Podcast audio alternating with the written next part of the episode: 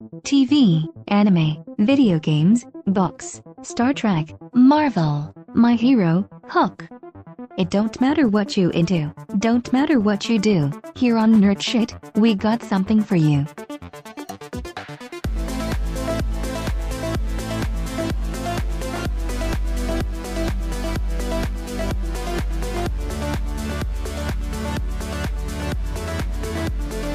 Welcome back to Hypothetically Sound Presents Nerd Shit, where we talk about nerd shit.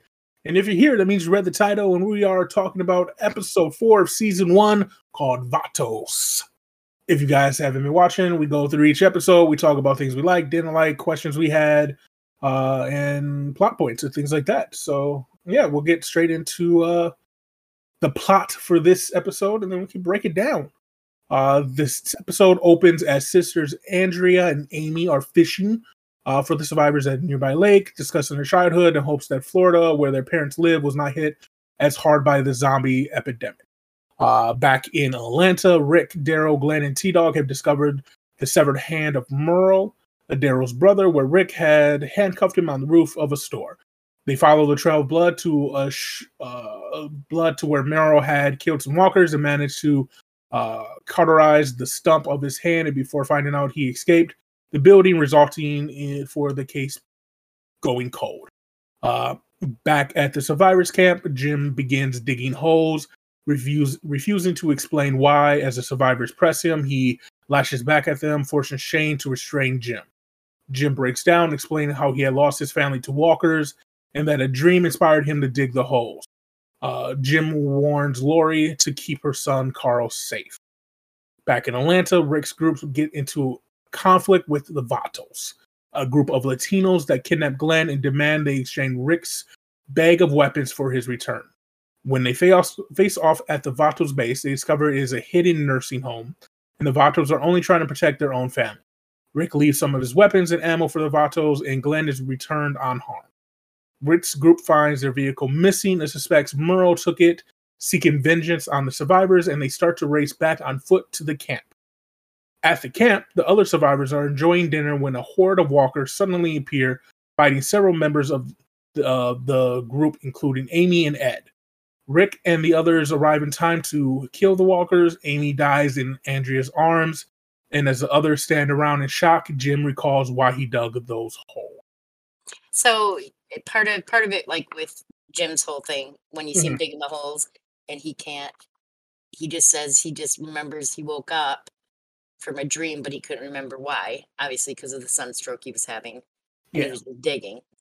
But made you think if if you were in an apocalypse and someone started telling you they were having premonitions or they were talking to spirits or you know if they saw bigfoot or something like that would you tend to believe them or would you still be like yeah man you're nuts that stuff doesn't exist kind of thing Yeah, I ain't believing them. Like just because the dead's coming back to life, uh, that's much more explainable than one random person all of a sudden having uh premonition thought.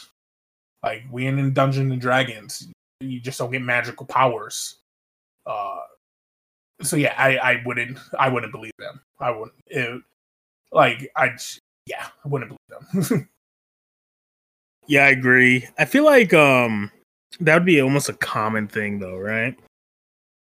Um like uh I'm trying to think of example. Any anytime an apocalypse thing happens, I feel like there's gonna be like one or two people that are like, Jesus told me this, you know what I'm saying? Mhm. Like And- this is the end. Jesus told me. and in a world where people like and this this is the thing about him digging the holes and like very coincidental that the perfect number of people died to the holes he dig very coincidental but like he could have dug he could have dug any number of holes and eventually those holes are going to get filled because of the nature of the world they live in so because of the nature of the world they lived in uh someone is going to die eventually like they could put said merle was in one of those holes and then all of a sudden three, and oh, Jim, he saw the future. No, he just he he predicted a high probability thing. He he predicted that three people were going to die in a world where people die now. So like that that's why premonition in a post-apocalyptic world of something like that just it, it would be such a a weird like someone to claim that like you just look at them I would find them dangerous.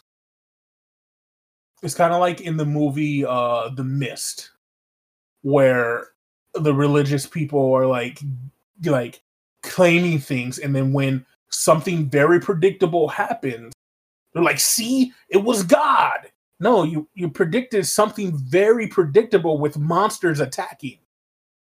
And so like that i feel like that's what it would be like in that world. It's like you're predicting something that's highly possible. Doesn't make you a seer. Now if you predicted that i would die in 29 seconds to a rabid wolf then yes then i would believe you. And everybody else should too. Oddly specific, but okay. it would have to be that specific So you it was like you don't give no credit to the man for getting a few right. None. No. cra- Like I said, it, it's the world they live in. People like it's just. I think it was super coincidental. Like obviously a plot point, but super coincidental that they died the same day. If they died in a week, like people were like, "Oh, like, he he, saw something," but like eventually that's all it is. Like people are giving it more stake because it happened so rapid. But at the probability of three people from that group dying was a hundred percent. Hmm. Bold statement indeed. Because if he saw all this vision, why didn't he predict himself dying? He didn't dig himself a hole. Hmm, that's a fair argument. I'll, I'll I'll give you that one, Randy. So I have a question. Um, you you grew up with uh siblings of differing ages, uh, and a father who liked to teach things. A father who Uh, likes you. uh, so and the s- this episode opens with Amy and Andrea talking about fishing and how uh they were taught the complete opposite thing from their father. Did Grandpa do that with you and any of your siblings? Did he teach you like you how to do something one way and teach Heidi how to do something a different way? Oh yeah, me and me and Kenny had to learn, you know, everything on the farm. By time, you know, Ryan was little, he had chickens he had to deal with, so he got a little bit of it. But with Heidi being ten years younger than me, she didn't have, you know, by the time she was old enough to do stuff, she was the farm. The farm was already gone. So Yeah, you know, uh, so Maybe I mean, rephrase there- that, but like something at a skill. Because obviously, like with no farm, you're not going to teach Heidi how to run a farm when you don't have a farm. Uh, so like a skill. So like uh, uh, Tying knots. tying No, knots. they were in, or they were in Boy mowing Scouts and Girl grass. Scouts and stuff, right? Yes. Um, I think I really don't know because Heidi and I have never had that type of a discussion. I mean, Dad did different stuff with each of us. Mhm. So, you know, we didn't, we all learned the same basics. You know, we all learned what to do with a car, you know, with our oil and the tires and, you know, what sounds weren't good to hear when you're driving and, you know, and that kind of stuff. But, Mhm. um, you know, he worked with Ryan and Kenny on how to fix cars. Um, he, I don't, I don't think there was really anything that he taught each of us different. It, you know, as far as if it was the same thing. I was just wondering because, like, obviously, the point of it in the episode was that uh he eventually thought the girls would be like once he was gone, the girls would find themselves together again, and uh they would whatever one couldn't do, the other one could do. Yeah. Like, so he was training them to survive essentially with each other. Mhm. Uh, and so I was just wondering if Grandpa did anything like that, if it was a uh, uh, older th- generational thing or anything like that because yeah, our like is nothing that I was taught. Alec wasn't taught. Di- Alec wasn't taught differently than me. Yeah. Uh, and I, I don't think a lot of people nowadays are taught differently from sibling to sibling. So I was just curious if that was a like Yeah, it was a writer thing there- that you had. Yeah, well, it's kind of the same thing with you and Alec when you would stay with your grandpa for the the summer. You know what he would show you when Alec was old enough. He kind of showed him the same thing. Mm-hmm. Yeah, I was just curious. So, uh, moving into the city, uh, because we talked about the holes being dug, uh, the whole sequence with the Vatos. This is my point of view on it. I don't think it was necessary. I, I I get that they were trying to show that this wasn't the only group left alive uh but i don't think it was necessary and i felt like it just like it was a side story that pays off at no point in time in the future. Uh, Um, yes and no because it's it's setting it up for you know he, he was telling him Guillermo was telling Rick that there's people out there that you know are just they just come in and and take. And you're gonna have to defend yourself because they hadn't Rick hadn't come across that. I mean he he was with he was in Atlanta or not in Atlanta he was when he woke up from the hospital you know he only ran into Morgan and his son. And then he was traveling alone.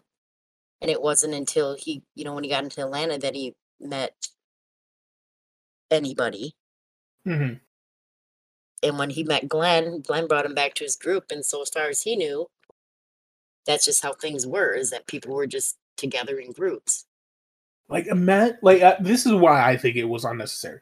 Um, now imagine uh later in the series when they do meet a hostile group. Like especially a group who's using the apocalypse to their advantage by pretending to be weak. Just how much more dramatic that scene would have been if rick believed like rick at this point is trusting everybody. And so like rick being burned by people uh, after being so trusting for the last few months and then finding out the hard way about the apocalypse would make would have made his rule sequence that he gets later on in the series much more impactful than I think it is now. Like, because like you said, he he meet these people. They're like he's already he doesn't trust them because they shot at him. Uh, they kidnapped Glenn, so now he knows that even even though they turned out to be okay in the end, don't trust right away. So you learn that right away. But it was a very low stakes sequence. Yeah. And I think it would have been more fulfilling if they just didn't meet another group for the entire first season. I think it would have been more impactful would they meet a different group later outside of Atlanta. I think I think it's uh again, I think it is literally just a plot device for Rick. Mm-hmm. Uh just to see that like this weird uh naivety of him thinking that all people are good that he has in the beginning, right? Yeah. Even the ones that are misunderstood, but it also shows that he may have been willing to do something dangerous. Mm-hmm. So I get that. I get that. Yeah. because he, he was ready to shoot him up. You know? Oh yeah, he he was ready to go kill them all. And like for uh, a dude who just woke up and the whole concept of having to deal with like other humans in in the apocalypse seemed kind of weird Mm-hmm. because he ain't run into anyone hostile at that point other than Merle, Merle, Merle. Yeah. You know what I'm saying? And so um it was just a weird, a weird like, oh, he's just down to get in a gunfight over a bag of guns and a Yeah. hat. We had Glenn in there too. Yeah, but he'd known Glenn for like I guess technically Glenn did save him, so out of everyone it would make sense he would try to, you know, protect Glenn. Mm-hmm. But it all came down to a bag eh, at the end of the day. I feel like he was more worried about the bag of guns. Yeah. Yeah, it was hundred percent about the guns. The whole everything was about the guns. And like, and like, don't get me wrong. Obviously, wanted to get Glenn back and blah blah blah. But Glenn wasn't in no danger, and they made sh- like they made stupid threats, but it was like also like a a bluff. Like you could tell it was a bluff. hmm And when they called the bluff, they were like, "Ah, just kidding. We don't want that." Yeah. So go ahead. Sorry. Oh, I was gonna say, so if that was you and you were working at that hospital or that center, They lived long I- lives. I'll answer right now. I was saying they, they it's the same thing we said about you being on a ventilator in a hospital. Uh, it is it is much more. uh, What's what's the word? It is uh, it's mercy much more merciful to not prolong what most likely will uh, be a very either painful or traumatic death. Your final moments, if if especially with like a nursing home and stuff like that, if it was possible to end it peacefully for them, I think it would have been the right thing to do because at the end of the day, all it takes is one of them. Like obviously they don't know at this point still, but all it would have took is one of them to fall asleep and not wake up. And a lot of people in that place are going to die very painfully. And yeah, and yeah, one yeah, you're one hundred percent correct. Like there is no proof that these this this after they left Atlanta that that was a uh, group that survives, hmm and one hundred percent they don't.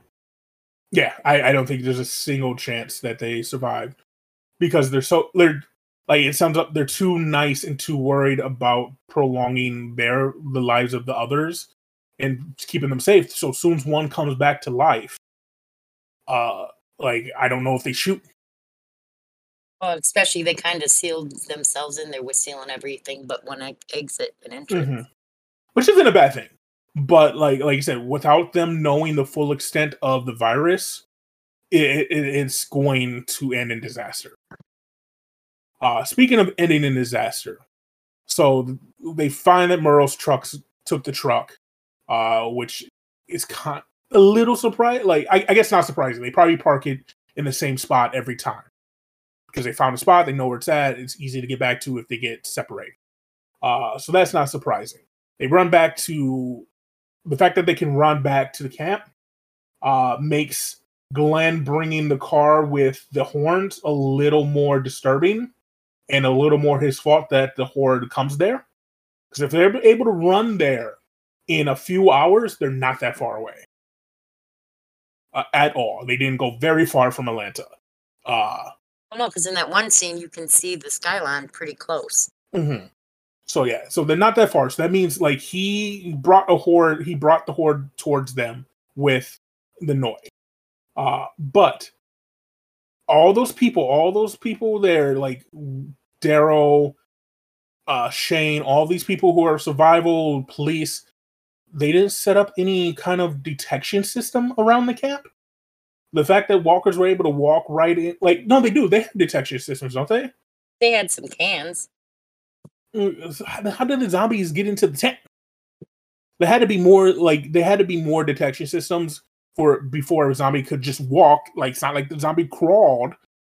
Well, Like, they had they always had someone sitting on top of the camper, and then they had cans set up, uh, the cans on wires set up at certain points. But I don't think they had it surrounded. that's that's their fault. The deaths of Ed and Amy are on them. Also, man, I don't know why everybody's so weak. Like a dead body falling up on you, lacking muscle, decaying, and none of them can just push it off quick. right? There's zero. I, again, when it comes to zombies, there's zero reason to believe these zombies have any kind of strength.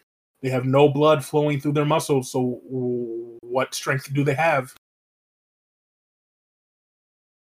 It'd be true. But uh, so, uh, what do you what did you think about the final scene of Amy dying, Ed dying, and Jim t- explaining that he dug the hole because he saw everybody die? Um, I don't know. I think the Amy death sucks really bad because Mhm. I think they did a good job with Amy and uh um oh god I hate Andrea. her Andrea. Andrea. I hate her so much I don't remember her name. Um uh really good building their like bond and relationship, even like though it was only like an episode and a half at most, you know about it. Mhm. Um, so that one's kind of really, really sad. Uh, the uh, death of the husband, no one cared about because he was a piece of shit. Mhm. Um, and the dude who dug the stuff, I feel like it was just a weird plot point, kind of like what you do in Apocalypse. You got people who go crazy. It's just that. It's like it's like watching it, and it's it's like who's the red shirts from Star Trek that aren't going to make it out. Yeah. Mhm. it's just weird that they um did it because again they they've been there for a couple weeks or a month or something like that right like dealing with it so Yeah. it's weird for it to just all of a sudden break one day Mhm. like just waking up right it wasn't like a slow descent into it it was just like a oh yeah i had a weird dream and now everyone's dead everyone's dying and i know it Yeah. That, yeah it's just weird. So I'm gonna say something that a lot of people probably aren't gonna. Be... Amy shouldn't have died. Andrea and Anya should have been a major component of the group for a while. i agree uh, and they should have. I think it would have made. Obviously, if you haven't watched and you're just following us, spoilers. When Andrea leaves later on in the series, it would have made it more powerful her being lost if Amy was still around. Mhm. Um, I think if they were going to kill off characters willy nilly, uh, the black woman Jackie, I think her name was, should have died there if you were just looking to kill off two characters. Uh, I get like I get it was pivotal to the way you wrote Andrea going forward, but I don't. I think you could have got better mileage out of Amy and A- Andrea together than Andrea by herself. I don't know. That's just my take. I, I feel like they could have killed. They could have killed off like the uh Hispanic. I don't even know what his name is. Is Morales? His wife, yeah, and then he because yeah, in future, like you said, spoilers when he leaves with his family, Mm-hmm. it could have just been him and his kids since his it would have been more it would have i think made it more impactful if he was separating from the group because his wife had died Yeah, no, yeah. Them. That's what we'll talk about in the next one. Yeah, it would have made the plot of them leaving more impactful. Mhm. Uh, but yeah, I don't know. I just I don't think they chose the right people to die there. Like obviously Ed. I even Ed. I think Ed could have had some more powerful uh things going on than even Dale. Uh, to be honest. Uh, I think the storyline with Ed and Shane and even Rick getting involved with Carol and everything, I think could have been powerful. Uh, more so than Dale and Andrea. But that's just my two cents of how things went out. I kind of it kind of makes sense. I, I agree. I agree. Uh, do you guys have any last thoughts on episode four, Vatos? i wonder where they're at now you know all the old people. I, I do I, I do wish they maybe they do. Maybe we just haven't realized it yet. Maybe at some point someone goes back to atlanta. Uh but yeah i wish there was some kind of indication of what happened to the people at home. I'll, maybe i'll look it up after this episode and we'll talk about it in the next episode. See if there is some kind of indication of what happened to either the family that left the group or what happened to the group in the nursing home. Guillermo and you remember their names? I remember guillermo. He was cute. Is that the dudes from the he was the leader of the Oh yeah, no, I like him as actor. He's in uh Yeah. SEAL Team on you think he CBS. too Oh yeah, nice oh he's a good looking man. He he he's buff now, super buff now. He's not a skinny dude anymore. He's buff now. shit that's all you had to say what you uh, but thank you guys for uh listening to another episode. Uh, we got a lot more coming. Uh, episode five and six It'll be coming up here soon, and then we'll be on to season two. Uh, so for now, make sure you go follow us everywhere. We're on everything, hypothetically sound. Uh, until next time. Until next time. Deuces. Deuces. Bye, Deuces. Bye. Bye. Du- Bye. Bye. Bye. Bye. Bye. Goodbye. Bye. Yo, chill, man. Why are you so aggressive? Yeah, like they're just saying bye. God, Damn. Goodbye. attitude. Bye.